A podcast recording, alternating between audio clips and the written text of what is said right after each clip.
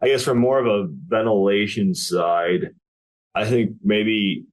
some of the heat exchangers um, could be kind of interesting, as we probably as propane costs keep, you know, increasing, and the the say the increase in propane costs and desire to increase air quality in wintertime. So, you know, humidity management and, and, you know, noxious gases management. So I think revisiting, you know, recapturing some of that heat that's lost through ventilation, since I think it's about eighty to ninety percent of all the total heat loss in winter is right out through the fan. Um, so that opportunity with new technology in terms of, you know, the, the, the fin designs and, and cleaning and things like that could maybe help spur, you know, that decrease in propane, but, you know, by simultaneously improving air quality at the same time.